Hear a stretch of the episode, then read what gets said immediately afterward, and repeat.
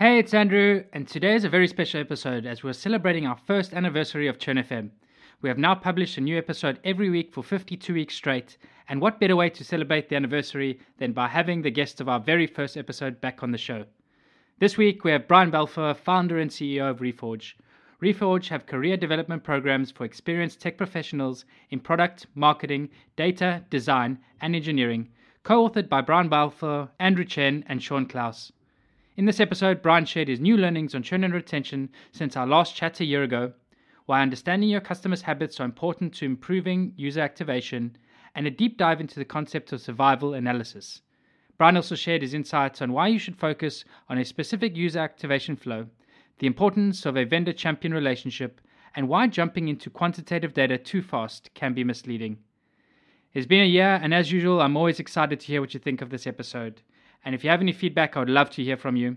You can email me directly on andrew at churn.fm. Don't forget to follow us on Twitter and enjoy this episode. Today's episode is sponsored by Avrio, a collaborative insights platform built directly into your workflow.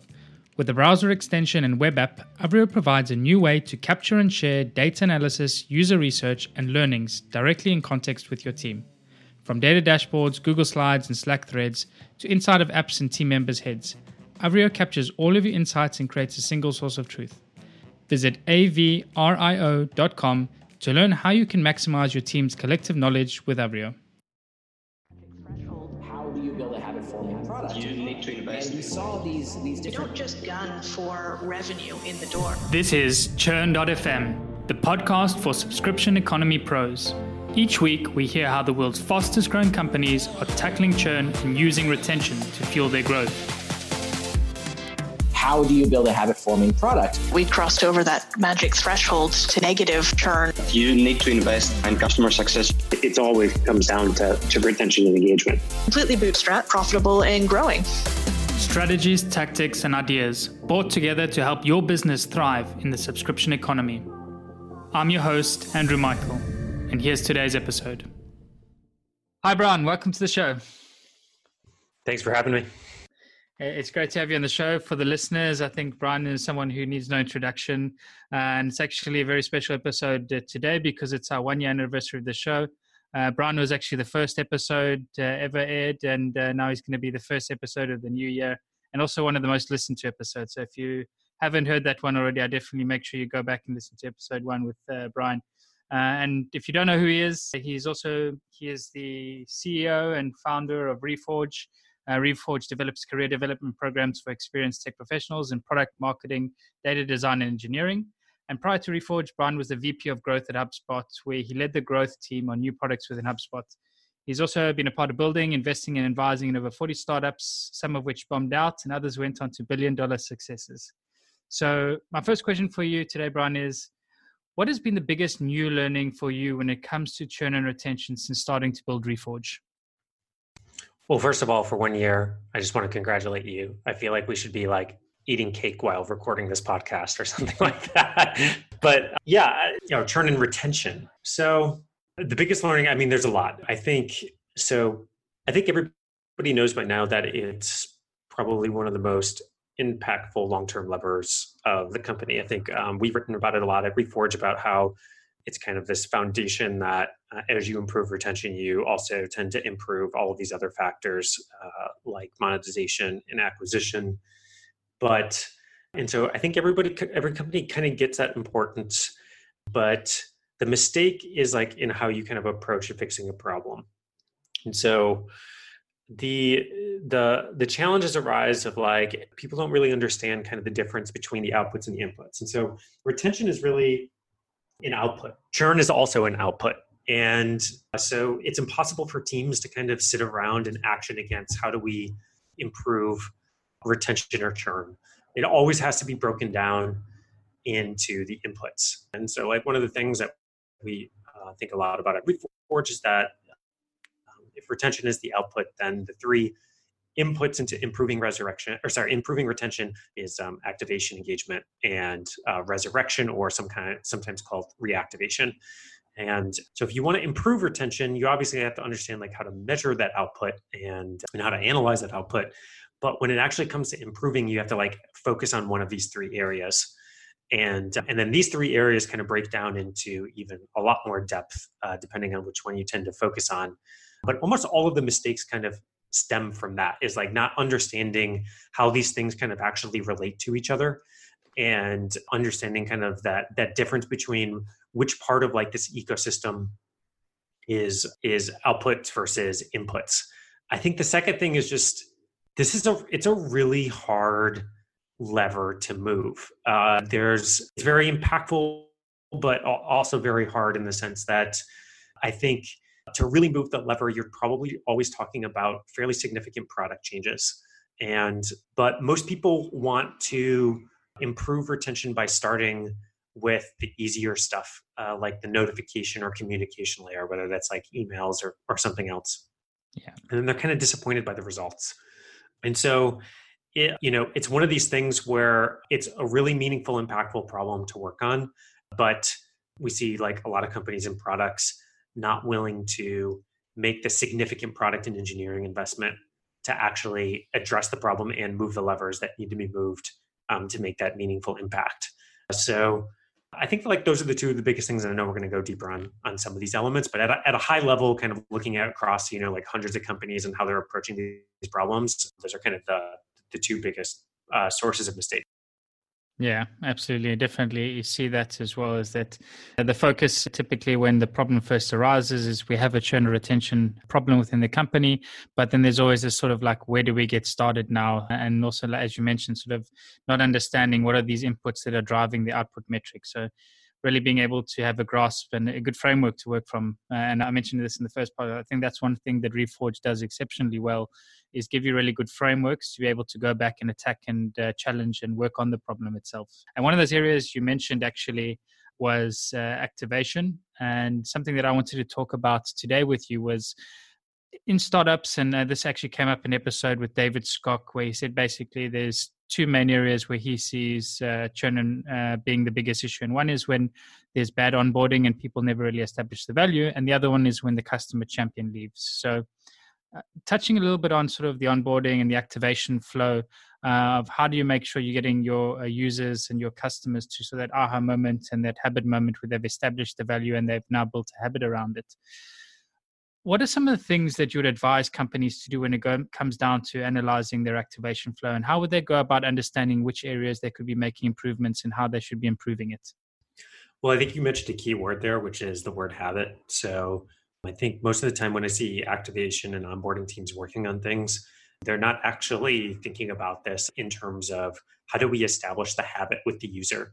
The habit you know is when you're seeing somebody do some type of core behavior you know you know across multiple successive time periods right? Like they're, they're showing that repeat behavior. But i think like kind of the the fallacy and and and popularization of like facebook seven friends in 10 days kind of metric has moved teams to focus more on um, things that kind of stop short of actually building the habit. And so that that's first and foremost is like i think people need to form like a true qualitative understanding around what does an actual habit look like for my user or customer. And it's different right? Like i think in saas in the saas cases like you know the early days of hubspot where we were selling like this all-in-one you know email marketing tool it would you know take months for people to get to that establishing that habit because the tool required a lot of setup and exporting contacts into the tool and setting up some data and some lists and like all of these types of things. And so like in, in those types of scenarios, the SaaS scenarios, people tend to like convert people.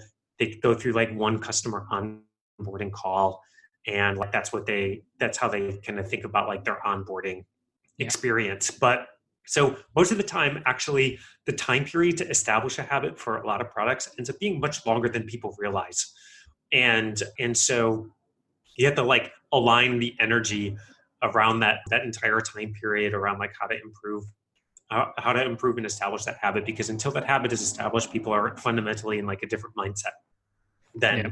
um, kind of like post habit establishment but once you form that qualitative understanding then you, of like what a habit looks like then you can work backwards of like what does that experience look like from like the point of conversion to establishing the habit. And so this kind of like gets to the second big point. It's not just about thinking about establishing the habit, but doing that and then working your way backwards. Also, a lot of times, like the biggest mistake is like you work from the conversion point forwards. But when you do that, you don't really understand like the destination that you're trying to get them to and like what all the steps are. And so starting with that destination and then deconstructing that destination backwards gives you a set of like more actionable things and points and steps um, along the journey that um, you can start to build the product around, align your like customer success to team success teams if you're a SaaS company, or or like other kind of like notification strategies, incentive strategies, things of that nature. Yeah. I think the other thing about this that around establishing a habit is that there are products where you're tapping into a pre-existing habit and there are products that where you're establishing a new habit. And to, to kind of exemplify both of these things, I think a really good use case around this is um, Calm, which is like the, the meditation and sleep app. Yeah. So Calm started off as a meditation app, and and they you know um, establishing like a meditation routine for a lot of users is basically you're establishing a new habit. That is a much much harder task than tapping into a pre-existing habit. So um, Dun Wang, who's like the chief product officer there now and has worked on their growth, who's like that team has just absolutely killed it. Has like told the story in Reforge about how they layered on the use case of their product uh, around sleep.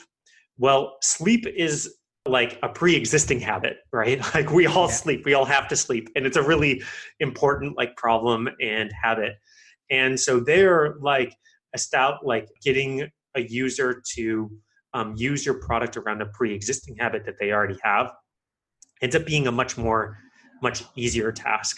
And so that's why you see like all of these products like anything to do with like workouts or diets or like new productivity routines and like to-do lists these things are real these things have really low activation rates typically because establishing a new habit among the user is really really hard. So you really need to understand like kind of like what type of habit you're actually working with because that that starts to inform like how you build your experience how you look at the numbers how you establish the metrics like all of these like really important things when it comes down to thinking about your activation flow yeah, makes a, a, lot of sense, and definitely, like I do see this as being a big problem of the really like people falling short of understanding where activation, what activation actually means, and what onboarding actually means. Because I think it's more often than not, it's really like very shallow and looking at your app and saying, okay, what is the key action that somebody needs to get value?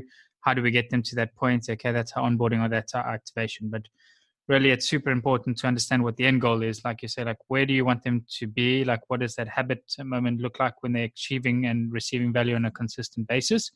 Uh, and then looking back and sort of seeing like how can uh, you go about getting them to that point where all of your customers are experiencing this value and this habit the next thing then i think as well like once you've been able to do this sort of qualitative comparison in, in, sort of analyzing your activation flow would probably be to look at sort of survival analysis as you mentioned in reforge as well.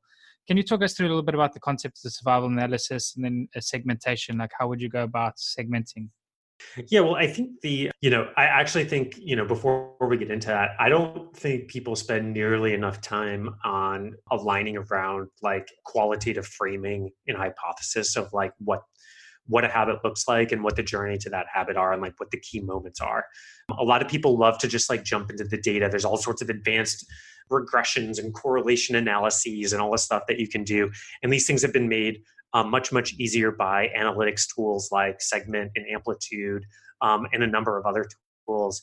But you know a lot of times you kind of just like look at that data hoping that the answer is going to jump out to you and most of the time it's not. And so you really need kind of that qualitative understanding in that context to to really like think about like what this activation um, experience looks like.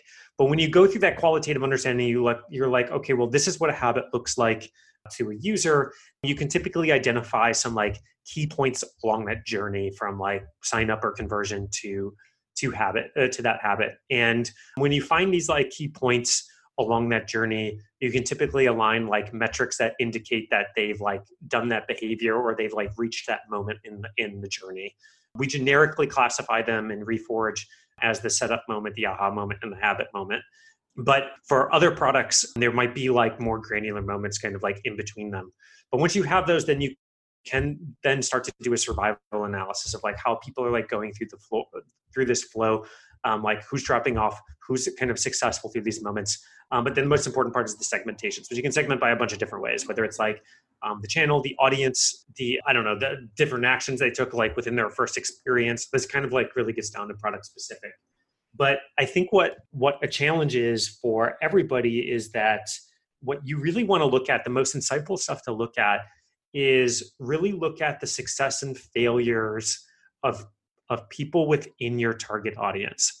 Oftentimes especially you know in anything that has some kind of like free flow you end up a lot of people signing up for a product that just really aren't in your target audience and that starts to make the data super noisy especially the failure points like super super noisy. And the thing that you really want to tune in on is like the people that you've built this product for that ended up failing. Like those are the people that um, really have this like the insights for you to start thinking about how do i improve um, this activation flow over time.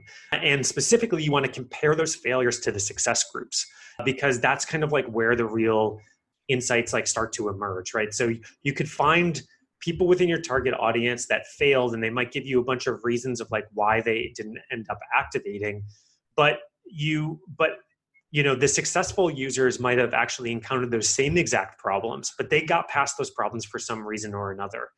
And so like comparing and contrasting these groups are the things that start to really um, kind of bubble, bubble up and emerge on um, the actual problems that are causing your intended audience to to fail through this activation flow and things that you can like start to optimize things that you can start to optimize around.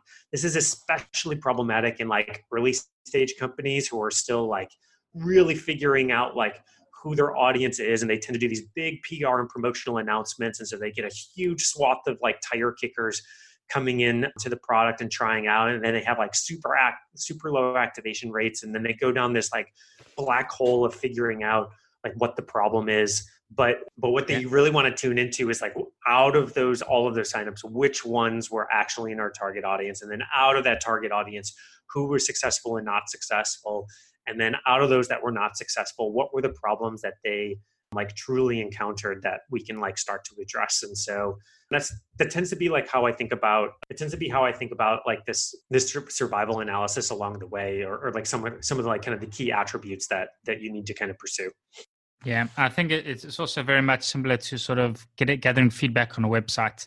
Is that uh, similarly you'll get like thousands of visitors and there's typically three buckets. Ones that were always going to be your customers and they would have signed up and done no matter what. Then there's the other group that were never going to be customers that were just visiting and browsing. And then there's a middle group that not too sure and um, going through. And it's very difficult and you get very mixed signals when you're asking for feedback or trying to get input from like all of your visitors. It's really important to understand like who the customers. So one of the things actually uh, we talk about uh, at hotjar is really like doing a post purchase survey and similarly can be sort of like post success surveys like asking questions like what nearly made you not convert? or what nearly stopped you from achieving your goal today? And this is also another great way to sort of be able to get some insights into what are the blockers and barriers of your ideal customer and then like sort of negating that gathering feedback and input from potentially a large audience that's it's not ever going to be your customer you mentioned yeah. something as well in terms of uh, use cases and understanding sort of what the activation flow. And I think this is definitely something that applied to us at Hotjar that it took us a while to understand and consider is that if you have multiple tools within your service and uh, different personas and different use cases, the activation flow and the goals are going to be different. So you mentioned it before, looking at sort of the quantitative data, you're just going to get a lot of mixed signals. And in our case, like a lot of the thing that ends up happening we look at quantitative quantitative data is it's really just uh, an, a reflection of what our onboarding is like. What are the key actions we ask them to take during onboarding? And that's typically what the data shows us is that the actions we ask them to take first are the most successful actions but really that's what becomes key to understanding sort of who's that customer profile what is their use case what are they trying to achieve and then measuring that cohort or that uh, thing against the, the different flows. How do you advise companies like uh, thinking about the different challenges where they have multiple uses of their product? Like where to focus energies? Obviously you can't build like an onboarding and activation experience for for everyone. Yeah well i mean i think this is this is kind of like a key strategic choice is that is that people you know oftentimes when you do a bunch of customer development or qualitative analysis you find that a bunch of different use cases and the way that i that we think about use cases in reforge is that it's a combination of a, a problem and and a who. So we don't think about it just from the persona perspective or like what some people like to call like jobs to be done. It's like it's a combination of those two things. And so when you do a lot of qualitative analysis you tend to find that a lot of like use cases are present. But just because a use case is present doesn't mean that you strategically choose to optimize and build your product around around it. And this kind of gets back to like the noise thing. Like you you get noise not only in the quantitative data but in the qualitative data as well. And so i commonly always tell this story from from hubspot. This happened before the before my time there but it was it's told over and over and over. Uh, it's like beaten to your head uh, in that in the company um, because it was one of the pivotal moments is that they three years into the company basically did this analysis and found that they had four different use cases for the product. And and so they had like a use case for a super technical marketer a use case for an enterprise marketer a use case for a super smb owner and then a use case for like this mid marketing vp and and essentially what was happening is that that because even though those use cases were present and everybody knew those use cases were present, it was pulling the product in a, in a bunch of different directions. It was pulling the marketing in a bunch of different directions. It was pulling onboarding and activation in a bunch of different directions. And you just can't do that, right? Like that's a recipe for failure. And so you have to like strategically choose which use cases that you're going to um, want to solve for and um, really build around those. And then when you really nail those, then you earn the right over time to either evolve that use case to reach a broader and broader audience or you layer on new use cases over time over time as you gain like the resources to really focus and optimize around those use cases over time. But almost always right like what ends up happening is we have you know we walk people through this exercise and and it's like oh well like i have this use case and this and they like list out five use cases and they like want to like try to build you know something for all of them and then they, you end up building something for none of them yeah. And so and so this was a really hard problem at you know like at hubspot. They ended up choosing that mid-marketing vp as like the starting point and it's kind of evolved over time. And but when they did that like like everything changed for the company. Every the product got more aligned and we're able to like ship things faster. The marketing got more aligned. You know there was a temporary dip in like conversion of new customers but but that rebounded over time and like increased and retention increased over a given period of time. And um, all of that happened just because of like the fo- of just essentially the, the focus. and focus yeah. Yeah 100% and so like this is like actually i think one of the toughest things and probably one of the biggest failure points for like earlier stage companies. But even like later stage companies as they start to like develop new products we had to redo the exercise all over again at hubspot because we started going into these new product categories and same thing happened right? Like as we launched these new products multiple use cases emerged. We had to make a strategic choice about which one that we wanted to solve for. You had to look at it from a bunch of different angles about like the monetization potential you know the retention potential like all, all of these different factors. And so um, but but that focus like the, the the worst decision you can make is is no decision I think it is like a very, very difficult decision, and I definitely see like it played out a little bit at Hotjar's, where uh, you're hesitant to make a decision because you don't want to make the wrong decision, but you feel you know you need to make it. And I think it's also because it's influenced by so many different opinions. Like everybody within the company has an opinion of who they think the ideal customer profile is and who they should be going after. So I think it's also it's really important, like when making these decisions, that you have a good process and uh, you're really looking at the data and also doing qualitative uh, feedback as well. Uh, we did an exercise at Hotjar similarly where we took a look at sort of our most successful customers, what we classified people who had stayed with us for longer than nine months and they were business customers. We did a panel uh, survey as well, looking at like the willingness to pay and likelihood to buy of potential new customers. And then we started grouping and taking a look at data that we had of our product usage to try and formulate okay, who's getting the most value out of product, who is like most likely to bring more value to the company over time, and sort of we're then able to carve out the segments and understand like really. And for us, we were I think in a lucky position where it turned out like 65% of our audience made up that ideal customer profile. But for other companies, I think it's not as easy and as black and white, and definitely it's a very very difficult thing to do. Yeah, I mean, there's a really simple exercise you can just do internally. Is just send out a survey and ask them, like, you know, you know, describe who we're solving for and like the problem that we're solving for, and just see like a divergence of answers. and, and and then you realize like you need to get a lot more specific, and then you need to re- repeat that specificity over and over and over and over again. And then and then the next challenge becomes is like once you dominate that category, is like how do you evolve and, and build like for you know the marginal user to like expand expand your use case over time and then make sure that people kind of get the new definition in your head so yeah it's one of yeah. these things that just constantly evolves over time and you mentioned so this was a problem uh, at HubSpot. And another thing I mentioned earlier as well was the interview with David Skok talking about, and something I think he mentioned realizing at HubSpot as well was what when the customer champion ended up leaving, that ended up being a big uh, reason for churn at the company. Was this something that you encountered at your time? Was it something that your team took a look at at all, or?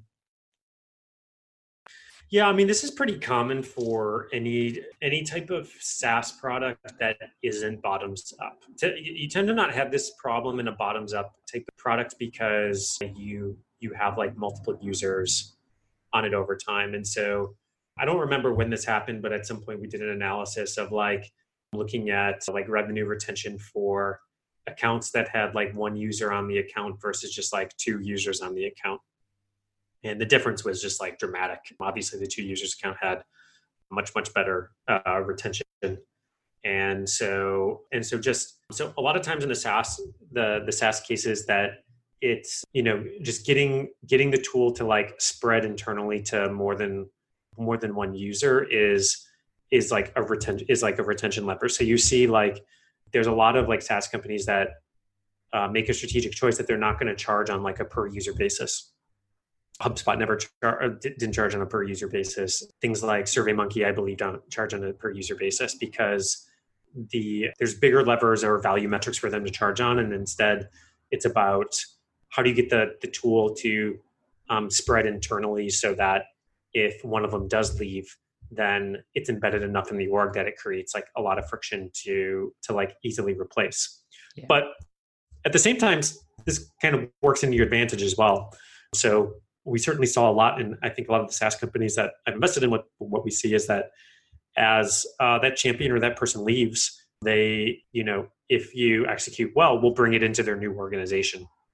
And so that's like a really hard thing to it's a really hard thing to track but over a long period of time, it tends to become a larger and larger portion uh, potentially of of like the new users coming in your flow.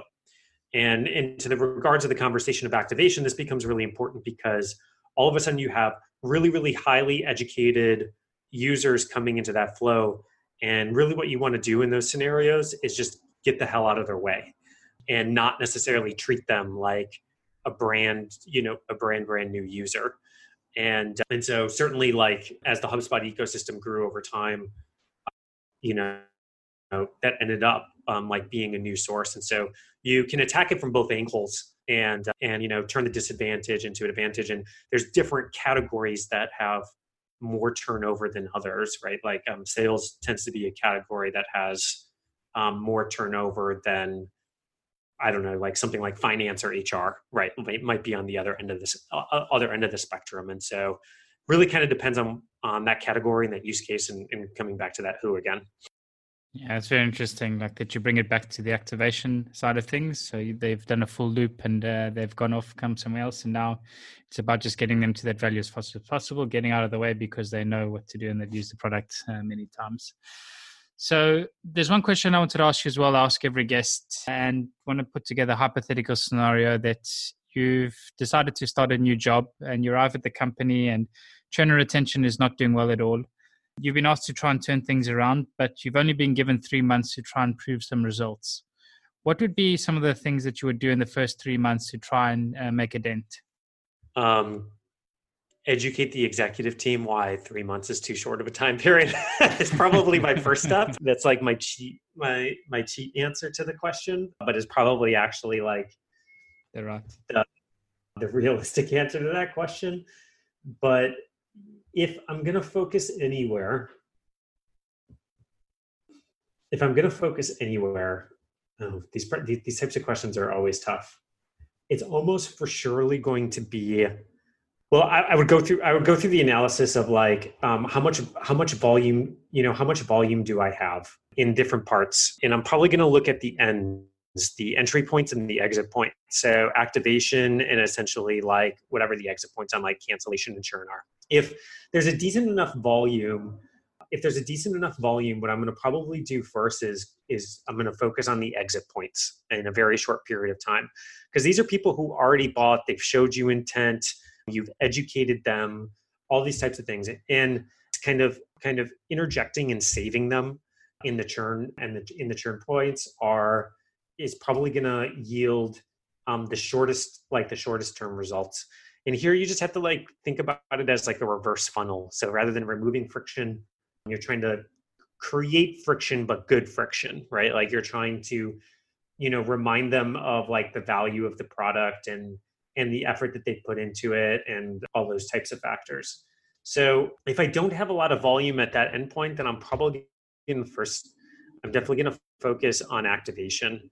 And what I'd probably do there is um, I would just uh, like do a ton of manual onboarding is what I would do. And it's not scalable long term, but what it's going to do is i'll probably going by manually onboarding a bunch of people i'm going to probably get a get a lift in activation and therefore retention. Uh, and i'm going to learn just a ton about the product and other things that we can do to to to improve it more long term. But those things are almost always going to take more than three months. So that's probably those are probably those are my first two instincts yeah, I really like that sort of the manual onboarding approach uh, as well. I think, as you mentioned, with the like the focusing on the churn exit side of things, it'll be short term. You might see results, but focusing on that activation point uh, is going to have enormous uh, impact. And then those learnings you can take them into what you get building and what you automate. And even though it's not scalable to begin with, it becomes sort of what your product roadmap can look like when it comes to activation and helping people get to value. The last thing then I want to do touch on for today was we chatted last uh, year. You were about two and a half years into the journey. Now I think must have been about three and a half years. And when we had last chatted, we spoke about like how you see uh, retention and churn at Reforge specifically. And at that point, I think you only had sort of a seasonal high priced product where it was very difficult and it wasn't really a subscription business back then. Uh, fast forward a year, I think things have started to change now with the subscription offering you're starting to bring in. How uh, are, has things changed for you? Like, how is you managing this transition? Because it's almost a transitionary phase now for the company, going from selling like a product once off or trying to repeat customers to now trying to have a subscription service where you're bringing in companies and you're bringing in regular uh, customers. Yeah, so we learned a lot. We we did the subscription stuff as like a like a beta test and the background test, and we still haven't fully rolled it out publicly. We probably won't in the near term. We've learned a lot. It was actually pretty successful, but when we really started thinking about things, um, we really just started thinking about kind of the broader story and journey that like our target audience takes in their professional careers and where we should be really focusing on that and so um, we don't really think about ourselves as a school. Like what we really want to do is just to help people do the best work of their careers. And and so doing that actually comes down to like doing the work, like actually applying what you learn. And I think unfortunately, like most schools and most education environments stop short at just like giving you the certificate. I mean, I think in today's world, like most certificates are becoming pretty useless and pretty, you know, non-valuable. And so we're more excited about how do we participate in your journey after you finish a Reforge program and you go on the long, hard journey of applying what you learn. Because that's really what creates value for you and that's what creates value for your company. And and also, you know, from a business perspective, if I was talking about it from a product strategy perspective, you know, helps us establish more frequent touch points with you, like between like the seasonality. And so we'll have some stuff that we're beta testing, like this next cohort that's coming up in the spring, uh, starts in like mid March. Would love anybody to join, and um, we'll probably be rolling out a little bit broader this year. So it's it's the natural case of like any highly seasonal, low frequency business always needs to think about higher frequency, more consistent use cases over time to like maintain that relationship and and and like continue growing over time. So that's a lot of what we're thinking about. So it's been it's been a journey. Yeah it's it's very interesting. And like you mentioned so that seasonal aspect or where the frequency is very big. I think one of the use cases actually you mentioned and you talk about the case study in the course was zillow. And I always love that example of you don't buy a house every day. But what Zillow went and did was have the Zillow estimate. So you want to check the valuation of your house and see how things have gone up since they've changed. And then they started bringing in news and uh, really became sort of then a household name. So the next time you're thinking about buying a house, you go to Zillow. So it's an excellent way. And I love the way you're thinking about sort of that career progression and working and making sure that it's not just about the course, but it's like what the course delivers and how the value continues to grow and how that individual grows as well. So, Ron, I mean, is anything else you'd like to leave us with today? I see we're up on time as well. It's been a pleasure having you, but is anything you want to leave the listeners with? Anything they should be checking out for? Anything coming up?